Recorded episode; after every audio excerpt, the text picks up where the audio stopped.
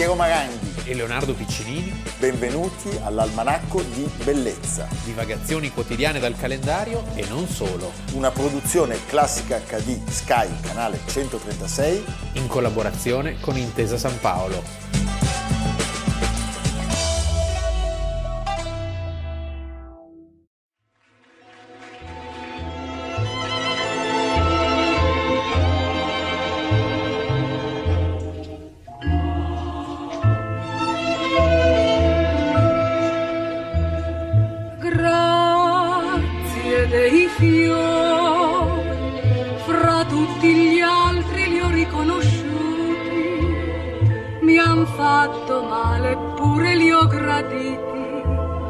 son rose rosse parlano d'amore.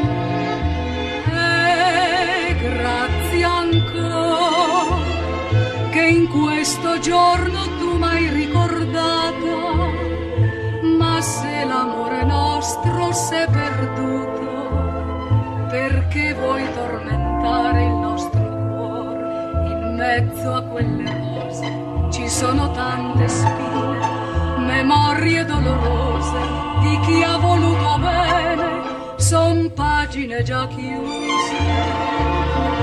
Con la parola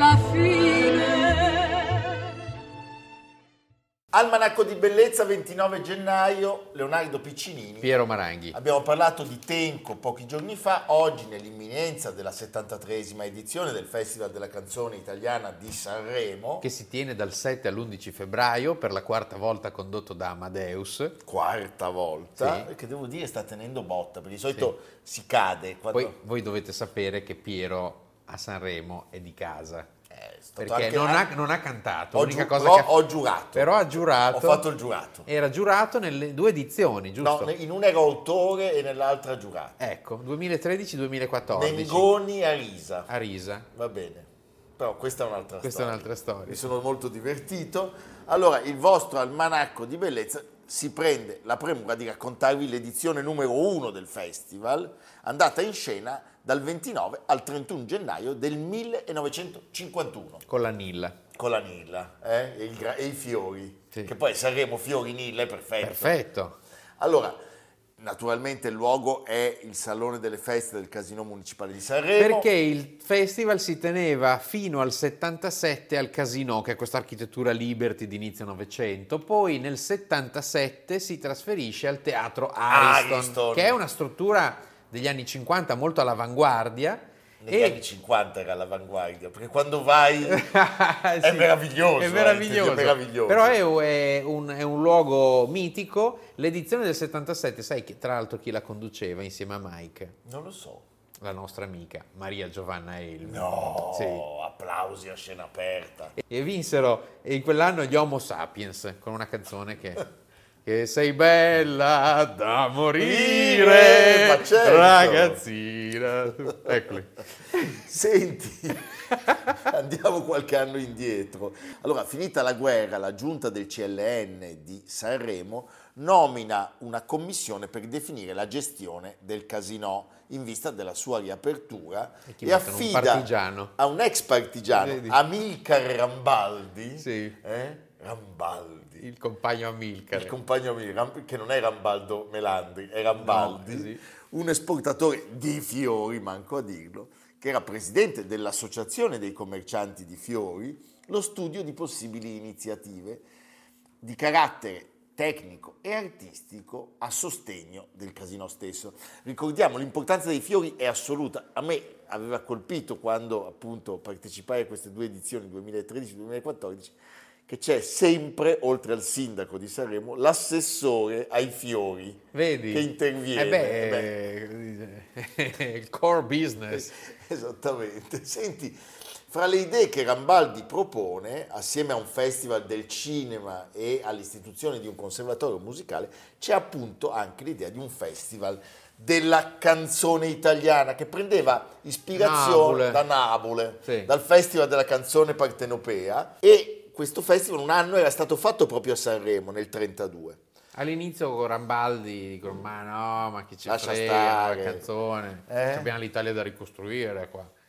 Poi pian piano le cose cambiano, soprattutto quando un autore radiofonico e esperto jazzista, Angelo Nizza, Angelo Nizza, che faceva anche il drammaturgo, viene chiamato a presiedere l'ufficio stampa del Casino. E quindi Rambaldi si rifà vivo e ripropone la sua idea. A E Nizza, Nizza, a Nizza a Sanremo. Nizza Nizza Sanremo, è tutta una cosa, eh, Fiori, Nizza a Sanremo, Nilla. E eh, Nizza reagisce entusiasticamente e riesce a convincere il gestore del casino, Pier Bussetti, O Bussettini. Bu- no, è Bussetti perché è italiano, Bussetti. teniamocelo noi, della bontà di questa proposta. Allora, però serve certamente trovare uno sponsor, perché non ci sono i danè. E la Rai. La RAI. eh? Mamma Rai. Mamma Rai, Mamma Rai ancora timidamente. Sì. Tanto non c'era la TV. non c'era la TV. E quindi alla radio. Seconda serata. Seconda serata, Nizza conosceva un sacco di gente a Roma, Sì. quindi comincia a frequentare i corridoi e trovano un accordo per cui il festival si svolge dal lunedì 29 a mercoledì 31 gennaio del 1951 e eh, nella salone appunto delle feste del casino con le persone, con gli ospiti e, viene trasmesso in diretta ogni sera alle 22 alle 22 perché era un mondo diverso, alla radio. cioè si iniziava tutto più tardi. Sì, Ma In effetti io bambino andavo alla società del quartetto di Milano, i concerti iniziavano alle 21.15. vedi? E perché questo? Adesso credo che siano alle 20.30 o alle 20. Ma mica perché si va a letto prima. Era diverso, Ah. c'era un tempo più lungo. Che bello. E poi non avevamo questi telefonini che ci, ci portano a sera distrutti. Ah, la modernità. La modernità, noi infatti abbiamo questo. Sì, Facciamo questo vedere. ancora. Eh, esatto, Sì, perfettamente funzionante. Senti, parliamo di una trasmissione radiofonica nell'attuale Rai, Rai Radio 2. Chi c'è a presentare? Meraviglioso. Nunzio Filogamo. Nunzio Filogamo. Nunzio Filogamo che è scomparso vent'anni fa, proprio nel gennaio del 2002, è un mito del giornalismo e della RAI. e della RAI, lui apre la serata con queste parole. Signore e signori, benvenuti al Casino di Sanremo per un'eccezionale serata organizzata dalla RAI, una serata della canzone con l'orchestra di Cinico Angelini. Bello cinico. Cinico Angelini. Naturalmente è un festival completamente diverso da oggi, ma anche da tutto quello che è stato Molto- visto negli anni 70, Molto 80. più small. Beh, diciamo, erano solo tre Non c'era neanche il dopo festival. non c'era il dopo non c'era Chiambretti, No. erano solo tre gli artisti presenti, Nilla Pizzi, Achille Togliani e il duo Fasano. Il mitico E duo Fasano. Questi tre cantanti cantavano tutto. cantavano le 20 canzoni in gara, 10 Ma per pensa sera. che... Pensa che roba. Poi Sì. il pubblico votava le 5 finaliste e non c'era radiovoto. no, E infine c'era la finale tra dieci canzoni. Sì, 5 per sera, c'era la finale tra 10 canzoni.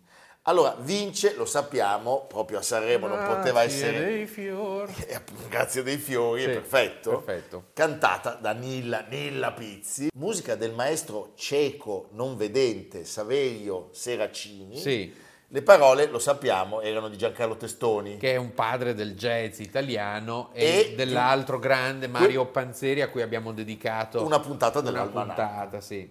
Allora, le ho riascoltate, Leonardo. Bravo. Ma con te, per cui non devi dirmi bravo perché eravamo insieme. Ah. Noi siamo usciti ieri in balera, abbiamo riascoltato le canzoni finaliste. Sì, Diciamo. ecco. No, non è vero. Vabbè, ne- le ascoltate l'autore. Sì. eh.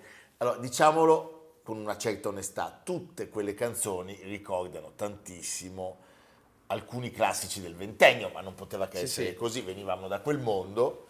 La più bella per me è un valzerotto, se, Sì. se sei d'accordo, dal titolo meraviglioso. Il mercato di pizzighettone. Il, il mercato Bello. che era cantato dal duo Fasano con Togliani. Sì. Eh, il testo è meraviglioso. Io non vendo vitelli a tre teste né cose indigeste, non sono un buffon, non c'è trucco né frode né inganno, mi venga un malanno se faccio un bidone. Beh, C'è mercato a Pizzighettone, ci son più di 3.000 persone, convenute dal monte e dal piano, che schiamazzo, che gran confusione. Ma la folla ondeggia si sfolla,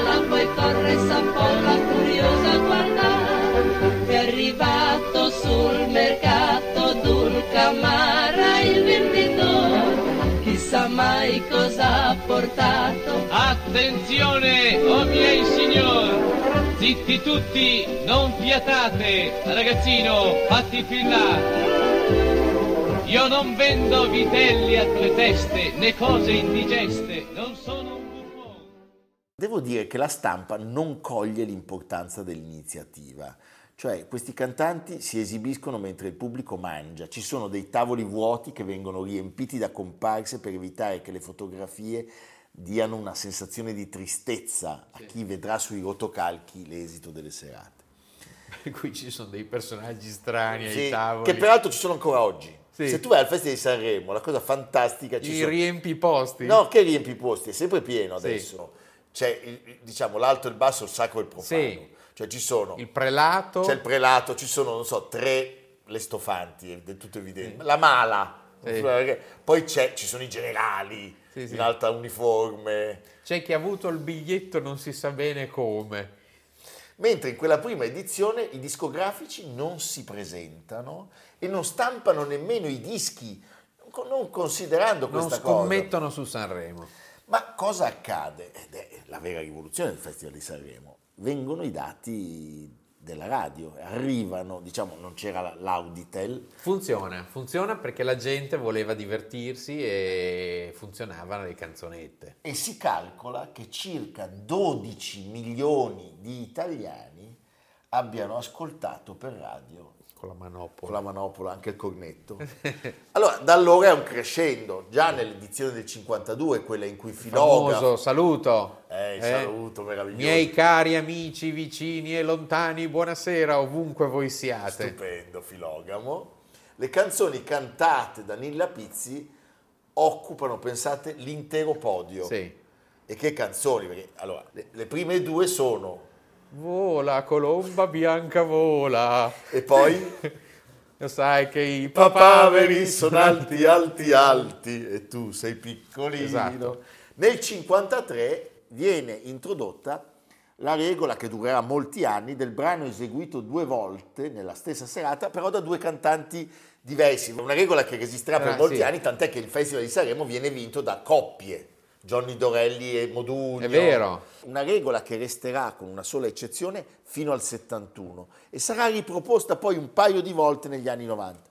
Nel 54, eh, per l'unica volta, arriva...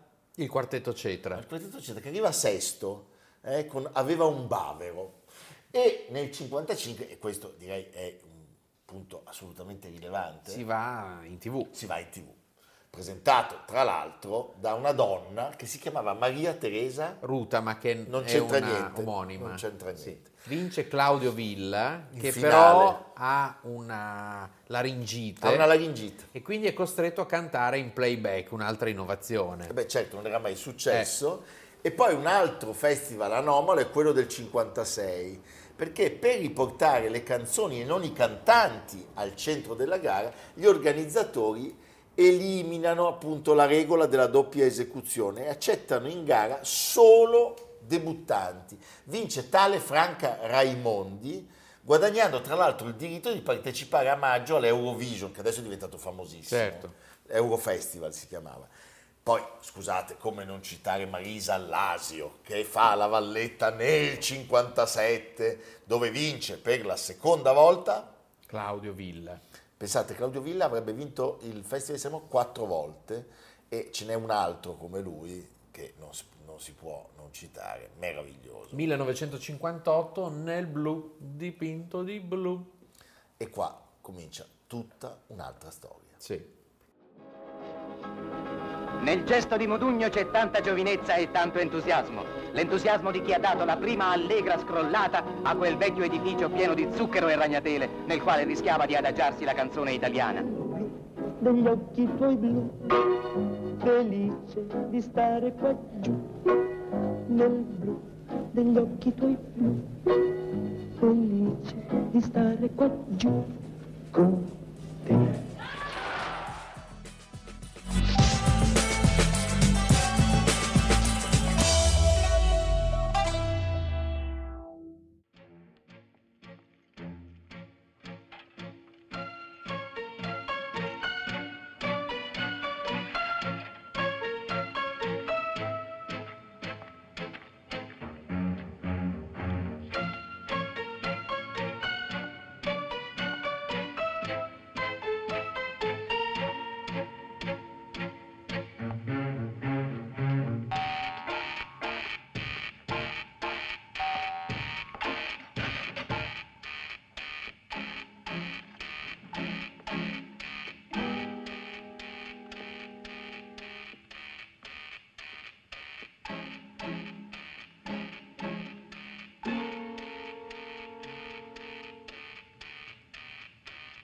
Stavolta come mi ammazzerai? Ti taglierò la gola. Da Domenico Modugno a Ennio Morricone, ma non è di Morricone che parliamo, ma di un meraviglioso autore del nostro cinema, che diceva ritirare un premio è imbarazzante, lo scopo di un premio è quello di riportarti all'infanzia. È vero. Il bravo bambino che si è comportato bene e quindi viene premiato. E questo dice Elio Petri nel 71 quando viene premiato con l'Oscar per il miglior film straniero per indagine su un cittadino al di sopra di ogni sospetto. Con uno dei due attori feticcio della Sì. sua carriera, anzi direi che sono tre, perché c'è anche Salvo Randone, Marcello Mastroianni e appunto Gian Maria Volontè. Gian Maria Volontè che in quegli anni furoreggia. Furoreggia. È un film bellissimo. An- ancora oggi, seppur molto datato, è un film che si guarda con grandissimo piacere. È un film che risentiva molto del 68 perché denunciava la violenza, lo strapotere della polizia. È il primo film sulla polizia perché Elio Petri, questo straordinario eh, regista, è stato un innovatore, cioè è stato uno dei primi registi di denuncia sociale. Mi viene in mente un altro grande, Francesco Rosi, che hanno anche gli stessi attori. Gian Maria Volonte, ad Sì. esempio. è- Orandone. Orandone, esatto. È, è il primo che, fa, che indaga sulla mafia, è il primo sulla polizia, eh, sulla fabbrica. È un protagonista della, della nostra società. Grandissimo. Eraclio si chiamava, pensate. Eraclio. Petri era nato oggi Sì. a Roma il 29 gennaio. Sua madre Via era... dei Giubbonari. Via dei Giubbonari, sua madre era una commessa in una latteria, il padre faceva il ramaio e eh, con questi genitori impegnati a lavorare, lui C'è la nonna passava- tremenda. C'è la nonna tremenda e questo mi riporta alla sua dichiarazione del premio. Sì. I bambini bravi, perché lui non era un bambino bravo, cioè non voleva essere un bravo Quindi bambino. si è rifatto con gli interessi. Si è rifatto con gli interessi Tu perché che bambino eri? io ero un bambino dolcissimo, Dolcissimo, dolcissimo, dolcissimo. praticamente un deficiente. Cioè, No. mi mettevano lì, stavo fermo. Era buono. Mangiavo le caramelle che cadevano nel vasino. Sì. In mezzo anche a tutto il resto, Cioè, storie, Aiuto, storie no, tristi. No, diciamolo, non tagliate. Questa è televisione verità. Sì. Mentre lui aveva un trono. No, no. aveva no, un trono, no, gli portavano del patè. Tranquillo. Sì, tranquillo. Non ci sono. Non c'è niente. Leggeva, lui leggeva. Non ha mai giocato con i soldatini. No, questo fa pensare, eh. No, mi piacevano molto i carri armati. No, questa nonna era terribile, repressiva e quindi lui cosa fa? Cerca di scappare e passa tutto il suo tempo per strada e si forma perché osserva, perché sente, eh, odora, Si fa le ossa. si fa le ossa. Quando interrompe gli studi e continua, diciamo, eh, la, sua, la sua educazione culturale con delle letture da autodidatta, Nel 46, a 17 anni, prende la tessera del Partito Comunista eh, e sostanzialmente la rinnova per una decina d'anni fino alla famosa invasione dell'Ungheria e lì capisce che è too much. too much. E... Non l'hanno capito tutti, eh. No. E si allontana. e si, allontana, e eh, poi come molti sì, altri come Truffaut, registi, per come esempio. Truffaut, del- i membri, i campioni della Nouvelle Vague, il suo apprendistato lui lo fa come critico, cioè scrive sull'unità e fonda eh, dei cineclub, scrive sceneggiature, è un mondo brulicante, meraviglioso, quello dove si formerà la seconda fase del nostro cinema migliore del dopoguerra. E comincia a lavorare con dei grandissimi. Debutta come collaboratore di Giuseppe De Santis nel 1951, proprio l'anno del Festival di Sanremo, tra l'altro. Sì, E con un film di cui abbiamo parlato, Roma ore 11, un film straordinario.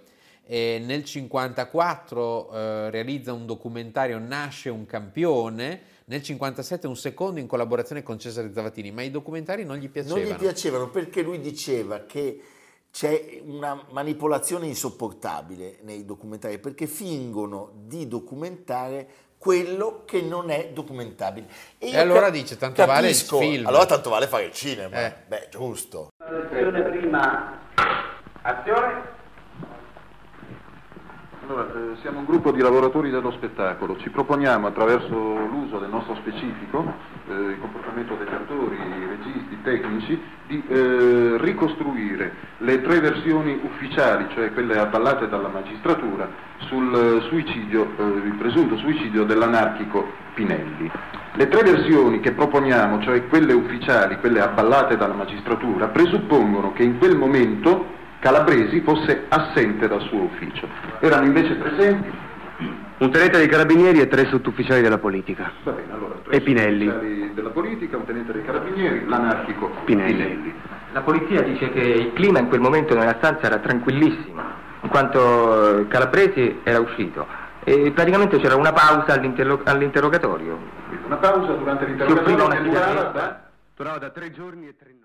Il debutto vero e proprio è nel 1961 con un film molto ironico e diciamo anche abbastanza avanguardista Sì. per il tempo, L'assassino. L'assassino con due attori in stato di grazia, due attori meravigliosi, Marcello Mastroianni e Salvo Randone. Salvo Randone in particolare per lui sarà molto importante. Eh, Randone è un meraviglioso attore del nostro cinema, non abbiamo ancora fatto un almanacco su di Lo lui, faremo. ma arriverà presto e mh, raramente è stato protagonista, protagonista primo.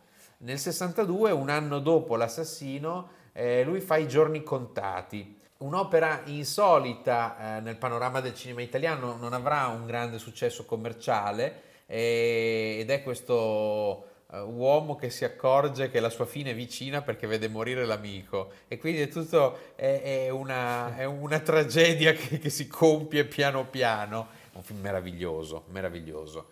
E... Com'è meraviglioso, mi fai pensare all'amico che muore, perché anche lì ne muore uno di amico, il maestro di Vigevano. Il maestro di Vigevano, 1963, 60 anni fa, Soldi, le scarpe. le scarpe Tutti Vigevano. fanno le- l'introduzione meravigliosa. La truffa, il La maestro, truffa, sì. ma è un film Il maestro, il supplente, poverino. che appunto che Supplente. poi lui lo vede sull'albero, Sì, no, no, ma è un cosa- film con pazzesco. un grandissimo Piero Mazzarella che fa l'industriale, sceneggiatura di Age Scarpelli, una delle interpretazioni più anomale di Alberto Sordi, perché crudele, sofferto, infatti anche questo non è stato molto capito dalla critica, però è un film che veramente merita di essere visto perché racconta molto l'Italia di quegli anni. Bellissimo. E poi c'è questo film che è un incontro tra i B-movie italiani di quel periodo Sperimentale. sperimentale, dove lui fa biondo platino, il grandissimo Marcello Mastroianni, ed è la decima vittima. Ci sono delle sequenze con eh, Ursula Andres e, e Salvo Randone anche, che sono incredibili. Adesso ne facciamo vedere una.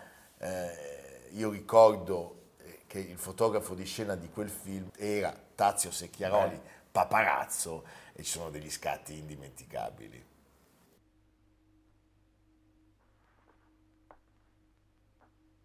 Marcello?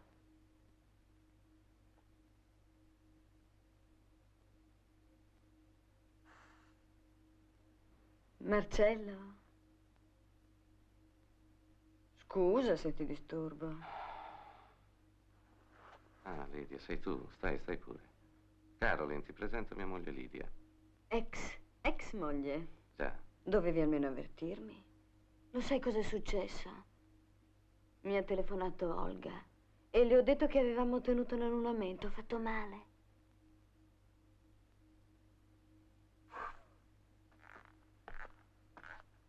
Ma quando ti cuci la bocca, lo sai che quella lì prepara le carte adesso?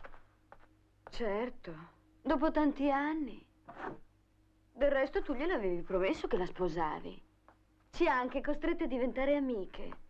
È sempre qui da me. Io vi ho costrette, ma siete voi morbose. Mi fa tenerezza per la voglia che ha di sposarti. Per raccontare i risvolti oscuri dei suoi personaggi, lui ha questo doppio filone suoi- nel suo linguaggio di uomini mediocri che nascondono le loro debolezze sotto un'assertività esibita e eh, arriva un altro film molto importante. Per alcuni il suo più bello, in effetti è un, è un capolavoro, a ciascuno il suo, Gian Maria Volontè, Gabriele Forzetti, Salvo Randone, uno dei primi film italiani sulla mafia e il primo, come abbiamo raccontato recentemente, il primo Sciascia a essere portato al cinema.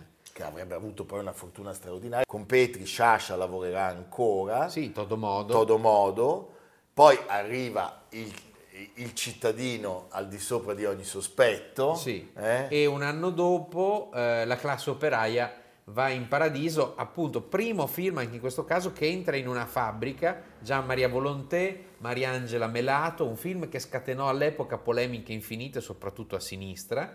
Eh, vinse la Palma d'Oro a Cannes, ex equo con il caso Mattei, Mattei, di Francesco, di Francesco Rosi, Rosi. e pensa che, cioè, quindi Gian Maria Volonté vince per, per due volte, era un momento meraviglioso del cinema eh, italiano. Ed in questi due film in particolare, La classe operaia Indagine su un cittadino al di sopra di ogni sospetto, eh, lui mostra la consapevolezza del fallimento eh, degli ideali sociali e politici in cui continua a credere, ma come dire, eh, non può non constatare che la società vada in un'altra direzione. Tant'è che le sue dichiarazioni di quel periodo sono dichiarazioni molto amare e la sua amarezza la cogliamo anche nella cosiddetta trilogia della nevrosi. La proprietà non è più un furto. eh, che è un film eh, con un impianto quasi teatrale. Sì, alla Bertolt Brecht. Alla Bertolt Brecht. Eh, però pensate, il cinema di Petri non si può definire solo un cinema politico, ma è un cinema del politico che si muove nella cronaca contemporanea e che ha la forza di sviluppare tematiche e di portare istanze di carattere universale. E anche nelle sue sceneggiature che sembrano legate a un periodo storico, pensiamo appunto a Todo Modo. Per Todo esempio. modo che è un film difficile, perché Difficilissimo. lui è straordinario, Gian Maria Volonté, ma è difficile da seguire. se non- Difficilissimo. certo, c'è riferimento a Moro, ovviamente. C'è Mastroianni, Sì, tant'è che è stato anche sottolineato Todo Moro. Todo Moro, Sì. però è un film che ancora oggi si guarda con grandissimo interesse. Nella sotterranea, Eh, nella catacomba nella con i catacomba, preti. mamma. Tutti questi che camminano avanti No, e indietro, sì. meraviglioso. L'amarezza di Petri si sente nelle sue parole. Nell'ultimo periodo della mia vita ho fatto film sgradevoli, in una società che ormai chiede la gradevolezza a tutto, persino all'impegno. Perché faccio film così? È per via della netta sensazione di essere arrivato al punto in cui tutte le premesse che c'erano quando ero ragazzo si siano proprio vanificate. Non si ritrova in più, no? non, si, Amarissimo. non- si ritrova più in... eh, Però questa cosa dell'impegno che debba essere gradevole è terribile, è verissimo. È verissimo. E purtroppo la società ha continuato è, sì, a camminare. in, in modo inesorabile. Noi prima di congedarci diciamo che lui muore il 10 novembre del 1982 a Roma eh, a causa di un tumore e lascia incompiuto l'ultimo progetto cinematografico dal titolo assai significativo Leonardo. Chi illumina la notte. Pecoroni quelli lì, tutti pecoroni. Mm. Parlano, parlano. Ma poi al momento buono si caga sotto. Se ne fregano quelli lì. Magari hanno un pezzetto di campagna. Io non c'ho niente. Io ho la porta a oro, solo quello. Ma io me ne frego, io mi concentro. Io penso al culo della Dalgesa, guarda un po'. Ma che cucca la Dalgesa? La gadiccia che pare passato al turnidur. Giovanotti, guardare, imparare. Io sono già concentrato. Io sono già in un altro mondo. Pensare solo al pezzo, anche se non serve a niente. Ogni pezzo è un buco, ogni buco è un pezzo. Basta non cascare nel buco per non cascare in questo buco. Pensare al culo della Dalgisa. Chiaro il concetto? Come spiegava la Mensa, è tutta una questione di tecnica, no? Io mi fisso col cervello e penso al culo della Dalgisa. E via che vado. Un pezzo, un culo. Un pezzo, un culo. Un pezzo, un culo. Un pezzo, un culo. Un pezzo, un culo. Un pezzo, un culo. Almanacco di bellezza a cura di Piero Maranghi e Leonardo Piccini. Con Lucia Simioni, Samantha Chiodini, Silvia Corbetta, Jacopo Ghilardotti, Paolo Faroni, Stefano Puppini. Realizzato da Amerigo Daveri, Domenico Catano, Luigi Consolandi, Simone Manganello, Valentino Puppini. Una produzione classica HD, Sky Canale 136 in collaborazione con Intesa San Paolo.